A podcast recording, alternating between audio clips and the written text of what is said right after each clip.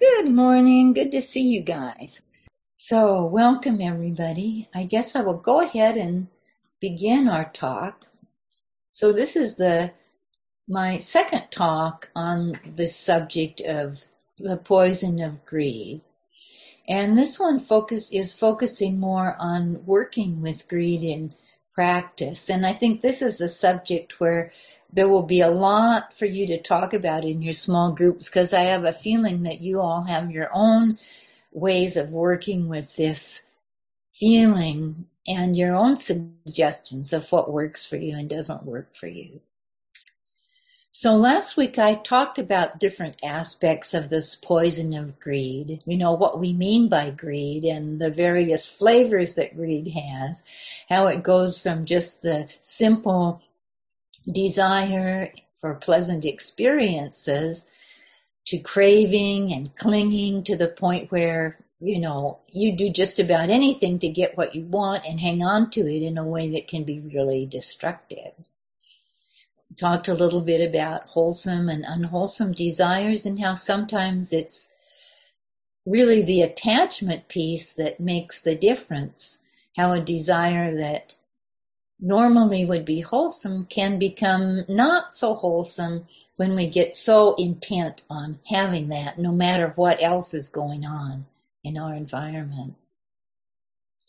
And then I talked a little bit about the greedy personality type or greedy personality tendency, you know, something that we all have aspects of and that we all fall into, and how we can notice that tendency to really gravitate towards what's pleasant and ignore what maybe isn't so pleasant and transform this very natural tendency into qualities like appreciation for the good and beautiful, uh, feelings of faith and openness to all of life.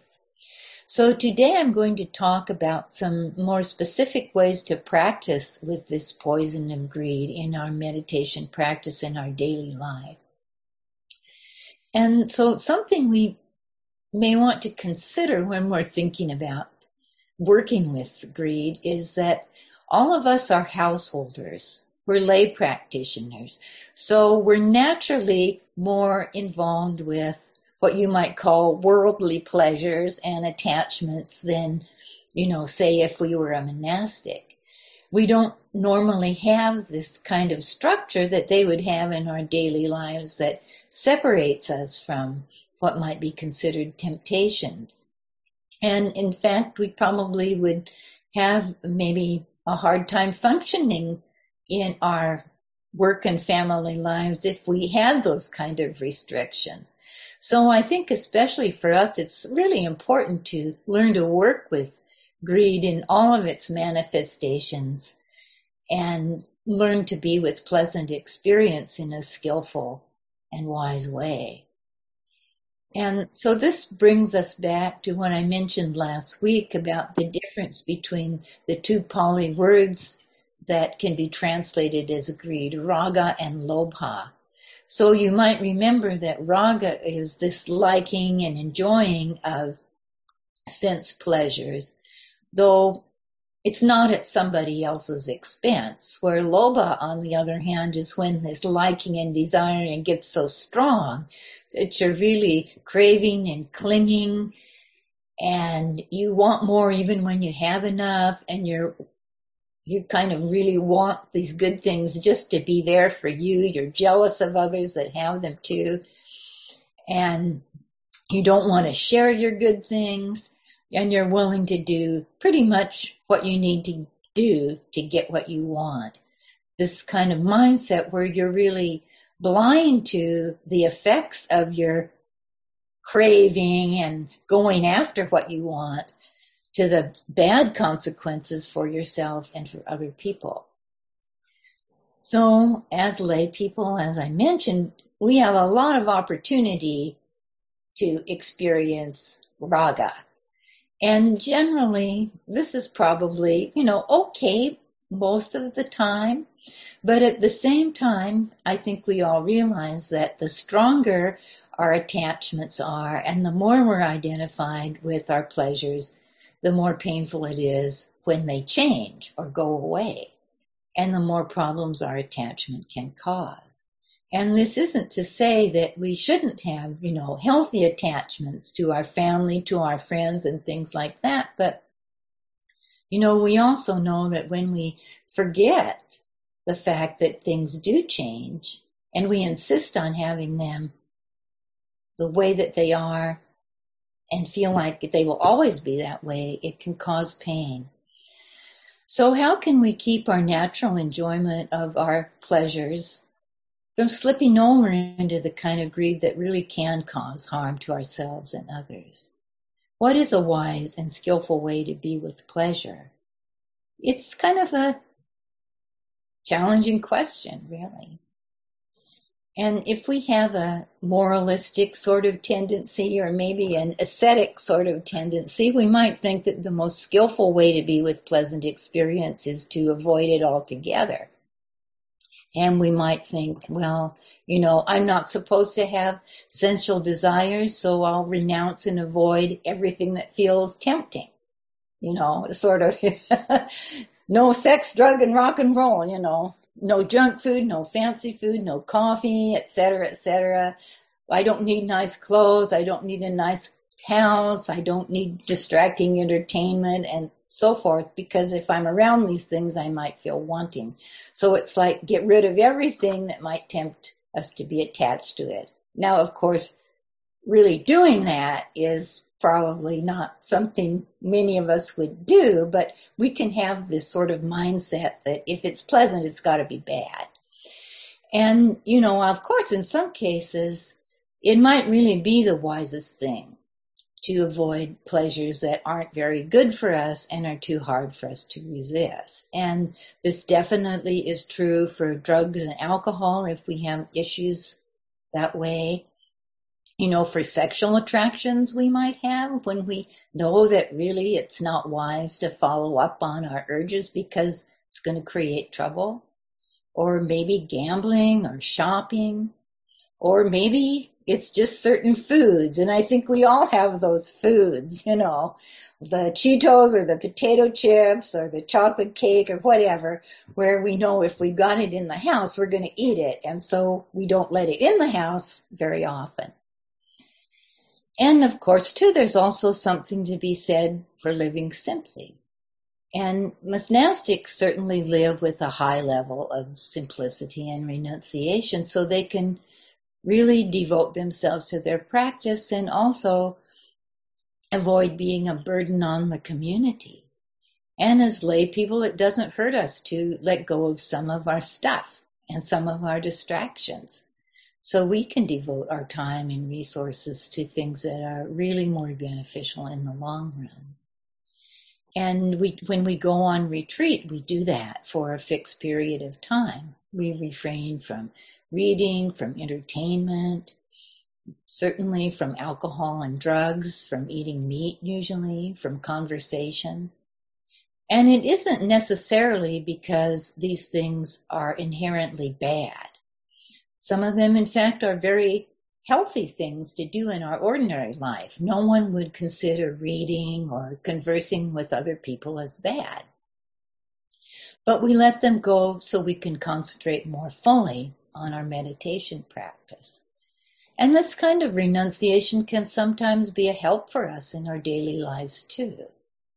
But I think it's important to be aware that it shouldn't be done out of a sense of aversion or fear of the pleasant, but more out of an or out of an idea that if it's if it's pleasant that it has to be wrong or or it has to be evil, more out of a sense of I'll let go of this to make space for something better, or this thing is something that it's too hard for me to handle.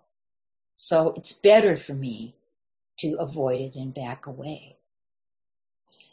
Another variation on avoiding desire by avoiding the pleasant that you might have heard of is that the goal of our practice to, is to get to a point where all of our experience registers as neutral. If it is, it isn't painful, it isn't pleasant, we're neither attached to it nor averse to it, Um, you know, it's just neutral. But how realistic is that? I mean, I would say it's not very realistic. You know, things will register for us as painful or pleasant.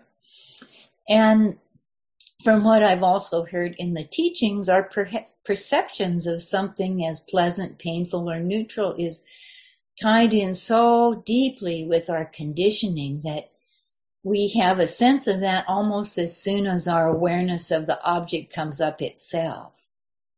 And this isn't to say that the feeling tone is a permanent part of the object or that it's never going to change, but more that our sense of pleasant or unpleasant or neutral arises so instinctively that we don't have a lot of control over and I think it's worth remembering too that when we look at this process of noticing painful, pleasant, and neutral, and what we do with it in the cycle of dependent origination, we don't get off the cycle by ceasing to feel pleasant, unpleasant, or neutral. We get off of the cycle by ceasing to react to that with craving or with clinging if something is pleasant or we don't have to feel this need to attach onto it. We can just experience the pleasant while it's there.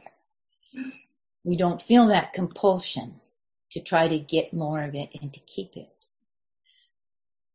So the idea of everything becoming neutral in a way I feel is sort of like confusing equanimity with indifference. It's kind of I'm not detached to this thing because it's no longer pleasant to me. It's just neutral, so I don't care about it one way or the other. But my sense is that isn't how the practice really works. Its aim isn't to take us to the place where nothing really gives us pleasure any longer and we're indifferent about everything. It's more to the place where we can feel the pleasant, but we are wise enough to know that it's going to change, it's going to end, and it's not worth clinging to in a way that's going to cause harm. It's kind of like the way that Susan and I have both said in earlier talks that the pleasant experience itself isn't really the problem. Though, of course, as I said before, there are things that feel present in the, pleasant in the short term, but are pretty harmful in the long term if we take them to excess. But most of the time, the problem comes not from the pleasant itself, but because of our relationship with that pleasant thing, that it really gets out of balance. So if we're not trying to avoid the pleasant, except when it really is a wise and necessary choice to keep from harming ourselves or others, and we aren't trying to get to a place of indifference about pleasant experience, what's a skillful response? Well, I'd say one of the most important things, and I think this has been said before by Twary, I think, mentioned this, and we have too. One of the most important things is to have a really good understanding of the three characteristics that we just finished studying. So if you really understand and accept the truth of impermanence, you realize that no pleasant experience is going to last forever. And you're less likely to try to pursue it and hang on to something that's going to change or end anyway. And if you understand something about anatta, you understand that your pleasant experiences aren't you, and they aren't a reflection of you, and you aren't really in control of them. So you'll be less likely to insist on clinging them to them so it can bolster your self-image. And if you understand the truth of dukkha, you'll be aware that pain and dissatisfaction are things that always come into our life and that come with always wanting more. And you want to be free of that second arrow of always wanting more and being dissatisfied with what is. So the clearer and deeper understanding of the three, three characteristics we have, the less likely we are to really have big problems with greed, craving, and clinging because we understand and we see what we're doing and are able to realize, oh, this isn't a wise way to go before it gets too bad. And I'd like to also share some more specific suggestions that I've found helpful and that teachers have told me about. And you can apply them when pleasant things come up when you're on the meditation cooking cushion on the meditation cooking. I don't think so. When you're on the meditation cushion or in daily life too, though sometimes it's more challenging to do these things in daily life because we're so caught in the middle of everything. So the first thing is to have enough awareness to notice, ah, this is pleasant. Or maybe this shows up for you as a feeling of, oh, I like this. And then you can let yourself experience that feeling in the body or the mind of this pleasantness as directly as you can. Noticing the way it changes, Maybe it gets more intense. Maybe it fades away. Finally, it probably ends, moves to something else. And then being aware of what's happening in the mind during this pleasant experience. You know, noticing if you have fantasies arising about keeping this pleasant experience or getting more, or if you have a kind of tension coming up of, of associated with wanting to keep it or get more or worrying about whether it's going to last. And if that kind of tension arises, you can bring your attention to it, noticing what it feels like. You know, really experiencing this feeling of wanting. Not your fantasy about how great will it be when you have this pleasant thing, but the feeling of wanting itself. And what I think you'll probably see if you really let yourself do that you see that the feeling of wanting really isn't that pleasant. There's some restlessness there.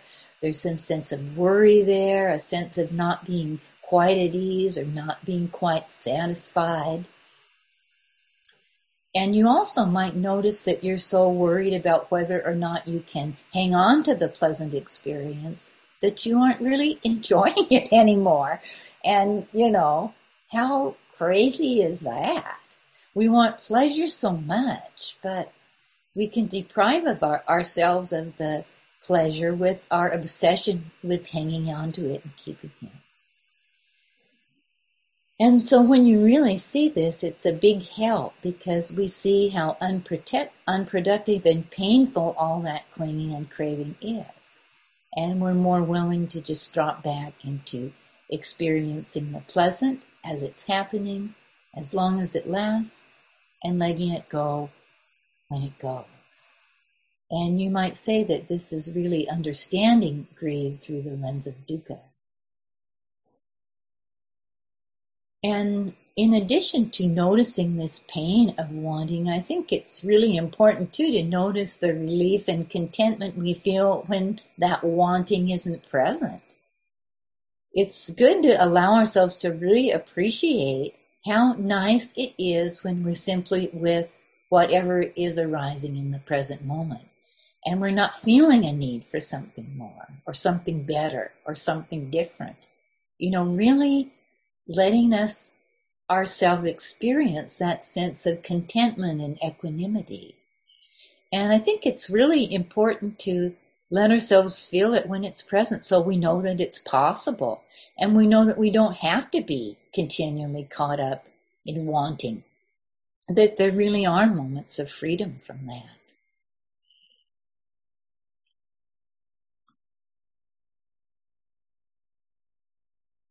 And then, as I said before, working skillfully with the pleasant is really noticing impermanence too, and really being able to notice how your pleasant experience changes.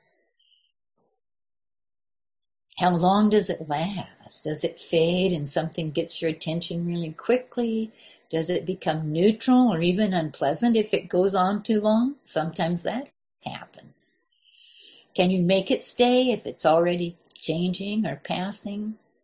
So if we really see for ourselves that this pleasant thing isn't going to last, it isn't going to stay forever, we can't control it, we can't make it happen or keep it from changing, then we stop trying so much and we're more apt to enjoy it while it's here, be grateful that we have it, and then when it changes and passes, we have this understanding, you know, that's the way things are. And we don't worry so much about trying to get it back. I had an interesting experience with this the last time I was on retreat up in Canada. And I went through a period where I had some really, really pleasant body feelings during this retreat, um, sometimes what's known as rapture. And usually when this happens, I get at least a little bit caught up in wanting the pleasant feelings to continue and wondering if they'll come back and what's the next sitting to be like and all that kinds of stuff. And there's some tension in, in it. And it was interesting because this time that didn't really happen so much. I think because before those pleasant feelings arose, there had been a whole strong sense of impermanence. You know, we'd been talking about it before I even went on retreat. I was seeing it when I was in my experience on retreat. So there was a really a sense when this pleasant thing came up was, well, this is nice, but why bother to worry about what's going to happen to these pleasant feelings? It's really out of my control. You know, I, there was this something really understanding. I have no clue about what's going to happen next or if this is going to rise again. And so it was like, I'm not going to worry about it. Why worry about it? And there wasn't any kind of sense of, you know, oh, I'm being so virtuous. I'm not attached. Nothing like that. It was really practical. It was sort of like, this is really nice, but who knows what's going to happen next, so I'm not going to worry about it. And I know that there are other situations that are going to come up um, where I will get caught in wanting, and I will try to hold on to things I can't hold on to, or get something that's not under my control to get. But for that particular moment, there was enough wisdom that it didn't make sense to me to try to hold on and it really helped me to see how important it is to really have that three characteristics and how it helps us to be skillful. This talk is kind of going on a bit longer than I thought, but I'll continue. Um, and of course, I think it's important to remember too that uh, and be kind to ourselves because, you know, it's not so hard to have that attitude of non-clinging when we're watching a sunset or eating an ice cream cone or even having a pleasant meditation experience. But it's a lot more challenging when the thing that changes or ends is a really big thing in our lives. You know, our relationship with someone that's dear to us, maybe a home where we felt safe and secure, a livelihood that's been a really source of great satisfaction to you, some physical ability. And so it's hard. It's painful when those things change. But I think that practicing with these smaller things prepares us for the big things. And two, if passing of something important and pleasant in your life. Bring some sorrow or grief. That's normal. That's natural. I think that's to be expected. And the practice isn't going to protect us from that. But it can protect us from getting caught up in that second arrow where we react to that pain and that very natural grief of the loss with despair, with blaming, with resentment, and all of those things that can make our natural grief even more painful. I think too, and this came up uh, last week, that when we explore greed, it's good for us to notice what's fueling that feeling of wanting. It might be just as simple as being attracted to something that's enjoyable, but often there's more to it, especially if it's strong and uh, problematic. Maybe underneath that desire for food or entertainment or material things, there's feeling of boredom or meaninglessness or loneliness that we're trying to satisfy. Maybe a deep sense of insecurity. So we feel we need to have more and more so we can feel safe. Or maybe our sense of self is so deeply bound up into our possessions or abilities that we can't let go of our need to hang on to those things because we feel like if we lose them, it imply, implies something really terrible about ourselves.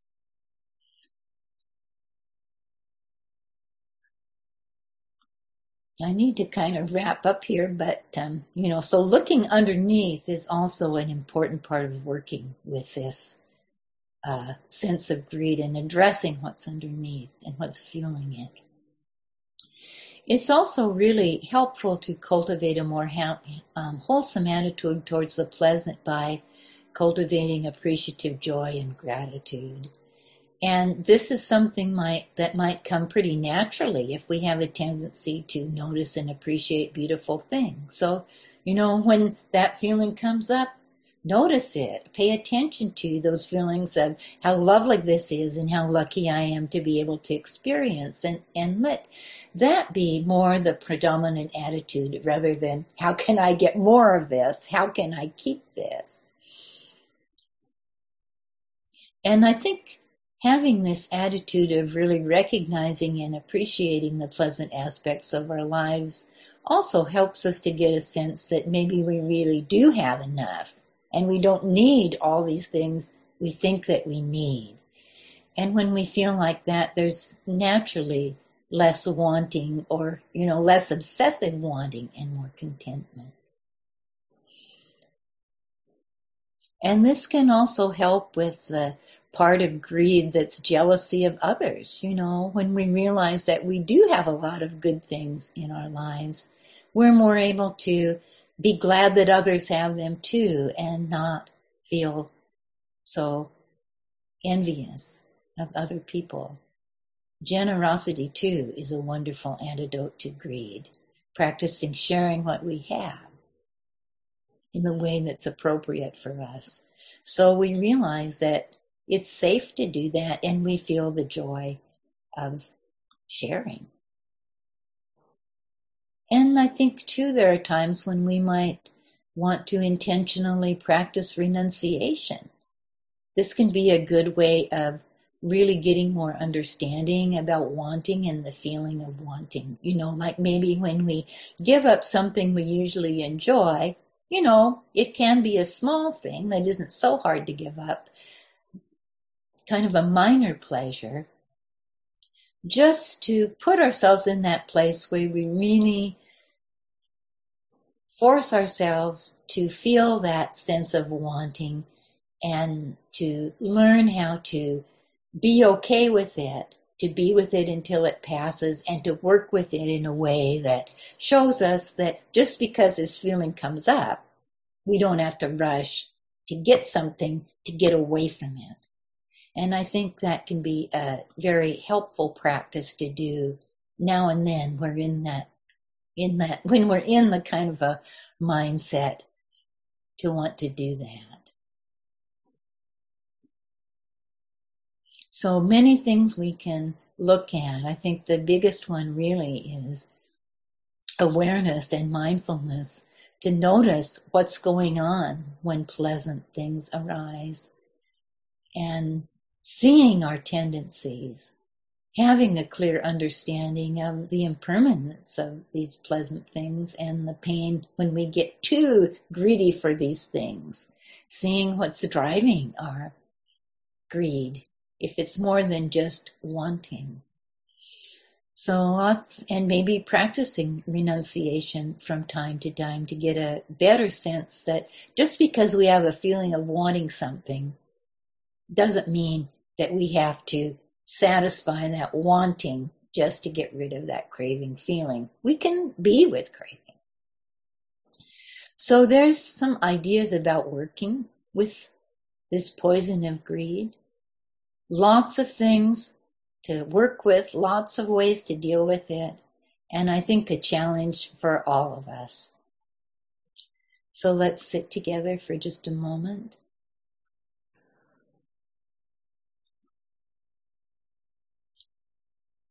And I'd like to close with a few words from another poem from First Free Women, this by the nun Uttama. And it sort of reminds us of the truth about being too attached to those things of the world that don't last.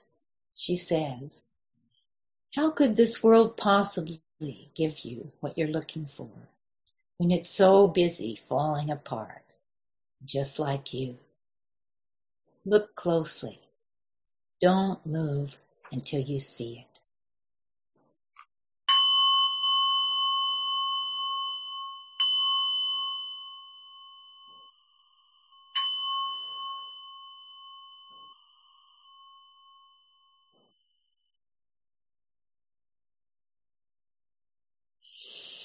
Thank you so much for your kind attention. Um, there was a lot there to cover, but there's a lot going on with this subject of greed, and I'm hoping that maybe it sort of made you think a little bit about your own ways that you work with this tendency of greed and wanting.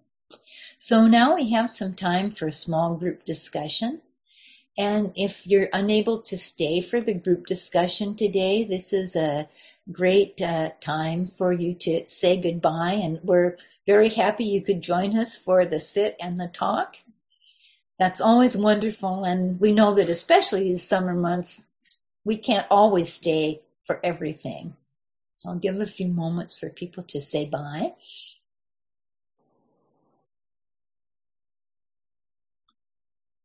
And it looks like things are kind of settled down.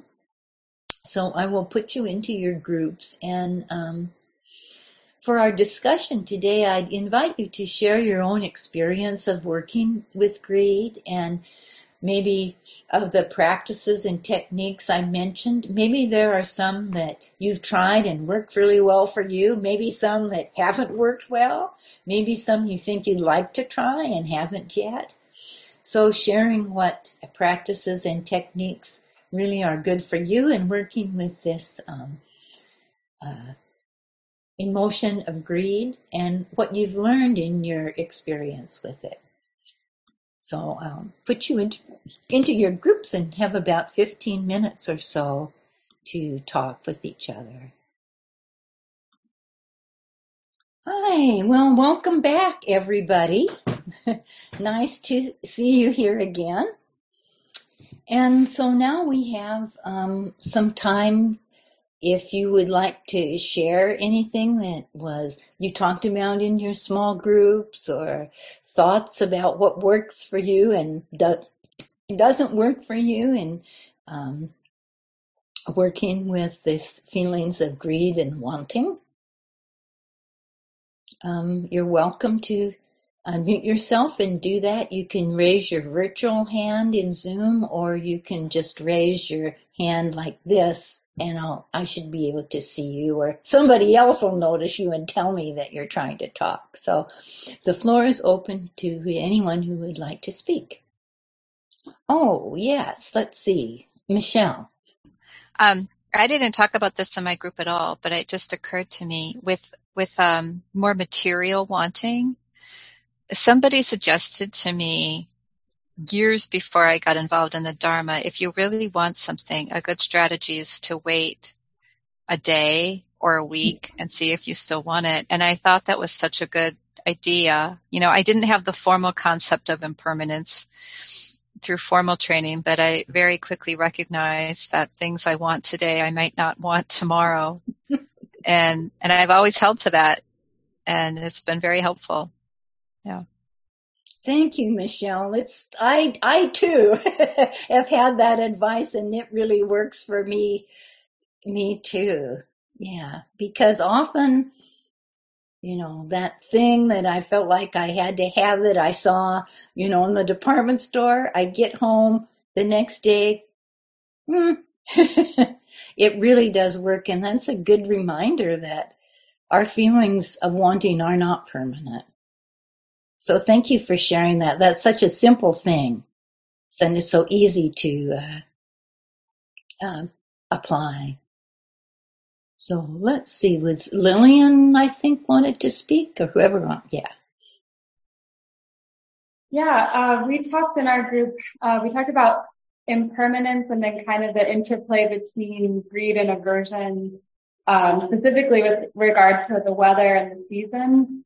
Um, and I guess it was just interesting because I'm kind of reflecting back on that. I'm noticing this sort of like frustration with myself or almost just like, how am I still here in this mindfulness practice? Um, because like every day we wake up and things are different and things change and every day the weather fluctuates and every day I have like this clinging to the pleasant or this aversion to the gray and drizzly. And, um, I don't know. I just wanted to share that because I think sometimes with, at least with, for me this month with thinking about greed, kind of the first pit is like the frustration pit of like, how am I still here? So.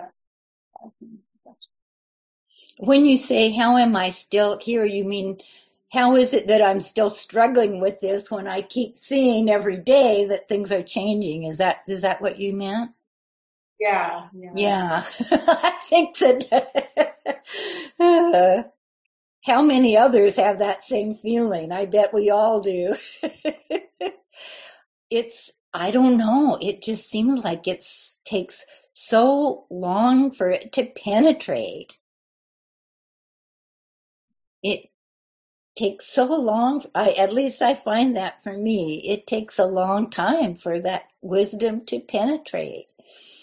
And I mean, I feel like I sort of, I catch myself sooner than I might have done before, but I find myself caught plenty of times. But then there are times when I'm not. So yeah, I think you're not alone in that kind of struggle of feeling like, when am I ever going to actually get this? so I don't get caught in the frustration. And I think that's it's Linda had her hand up. Oh, okay. Yes, Linda. Yeah, it it was up for a minute, but that, well, it sort of dovetails with what Lillian was saying. I think we talked in our group about just the pervasiveness of greed in our lives, and uh, one thing that you said that really resonated for me was that if we practice with the small things, it prepares us for the bigger things. And we, I mean, we have so many opportunities to practice. So I think, um, I really appreciate, you know, we can start with the weather and the chocolate chip cookie that we are going to deny ourselves of or whatever. But I think it's that, um, it's just so pervasive in our lives, this opportunity to be greedy and cling to, cling to our desires. So, so I appreciate that practice with the small things very much. Mm, yeah. I mean, I think it does help. And, um, and I think when, when we feel like we can do that, it just, maybe, I don't know if it's a thought process, but I think that it seems like it just becomes easier somehow. Yes, Suze? I just wanted to share, it hasn't been spoken of a lot, is the last couple of weeks I've just been filled with stinginess about a request that came to me, which was totally fair. And I was just filled with this, I don't want to. It's mine. I don't want to do it. Is this little person, this little greedy person. And in the end, it all worked out fine. I ended up doing just what I said I would do, which is to share this thing. And, but the experience of watching this little I call her little because it feels like the little self that is not it, it's not consistent with my value system about what I aspire to be. You know, I aspire to be generous and kind and reasonable and friendly and yada yada and a good Dharma student. And there I was, just a li- this toddler. It's my toy, and I don't want to give it up. So I just wanted to share that it was a really good process for that time of I kept on asking myself, what am I getting out of being so stingy, feeling all of that? It felt awful. And it was especially awful in terms of the, the image I have of myself. Oh my goodness, there was such a dissonance. So I just wanted to share that when it comes up, it's not a bad thing to just be with it. You know, unfortunately, I didn't say it to the person who asked me to share. You know, I just kind of shared it with my friends. And in the end, I did what was the right thing to do. And, you know, and I'm waiting till the next time when that comes up again. But, whew, it was, it was intense. So just wanted to share that. yeah, I bet. That's a, I think that's a really good reminder to all of us. It's really easy for us to really get down on ourselves when these kinds of things happen. But I think doing what you did, Suze, of being willing to actually explore it, say, oh, okay, this is how I'm feeling. And it, we can recognize it's an opportunity to learn because if we don't let our, ourselves experience these not so wonderful feelings and try to pretend we don't have them, even when we do, we really can never see our way through them. They're just buried. And so, yeah, that's wonderful. Thank you for sharing that. And it's a good reminder to us that this stuff comes up for all of us and to maybe see it as learning. Uh, Kelby. Yeah, um, I talked about this a little bit in my group, but it just reminded me of something else. I think I think Joseph Goldstein said something about like, um, like take the pleasant thing to like the logical conclusion. Like, for instance, I just had my first tap class after like seven months of not tap. um, and I was in the class and I was like, I love this. Like, I never want this to end. But I just thought I was like, if I literally tapped for the rest of the day, I would like die. Like my leg would like my leg would be completely harmed. Like it would just be a really bad experience. So it's like if you can just I'm like, okay, I have an hour of tap. It's so great. I'm gonna go home. I'm gonna go to Sims. Sims is so great. And then it's like, and then this week I'm like, you can look forward to it next week. You don't have to do it all right now, all at once. Like, so, um, that was like a relevant thing that happened this morning. Mm, thank you for sharing that. That's great. I'm glad you're doing tap. That's wonderful. It's fun. Um, I don't do tap. but I do other dance, so it's fun. But yeah, this is a good point too. That these things we think are going to be so pleasant that we want it all the time. It actually isn't that pleasant if it goes on too long.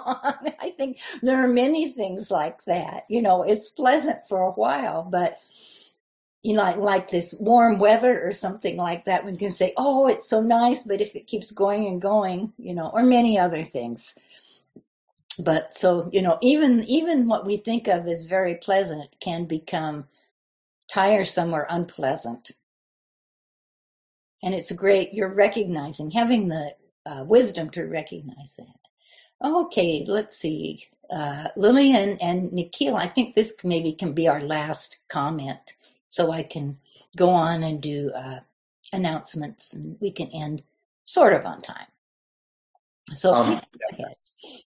That just um, the way you phrase that kind of reminded me of clinging towards life and just kind of like impermanence in general, where oftentimes you know it's like the idea of not existing is so horrible. And we just like want to cling to the idea of like living forever. And oftentimes when I think about if I did actually have to live forever, that sounds horrible. Like you know, just like having to go through, you know, there's almost like the sense of release to the fact that we know that we die and things are going to end at some point. And, but it's so easy to lose sight of that too and just want things to just continue on forever. And yeah, I don't know. When you mentioned that, it just kind of brought that to mind for me. Mm.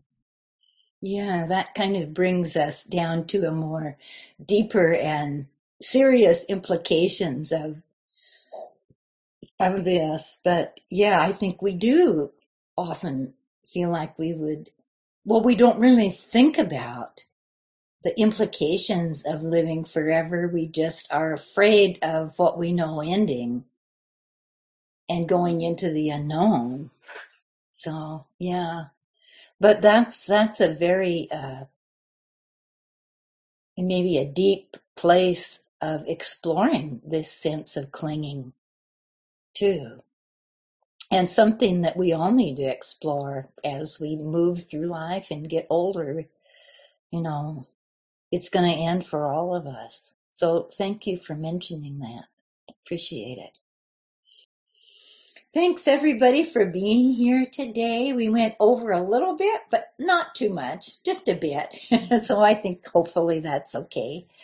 Um, really nice to see you and have a wonderful rest of the day.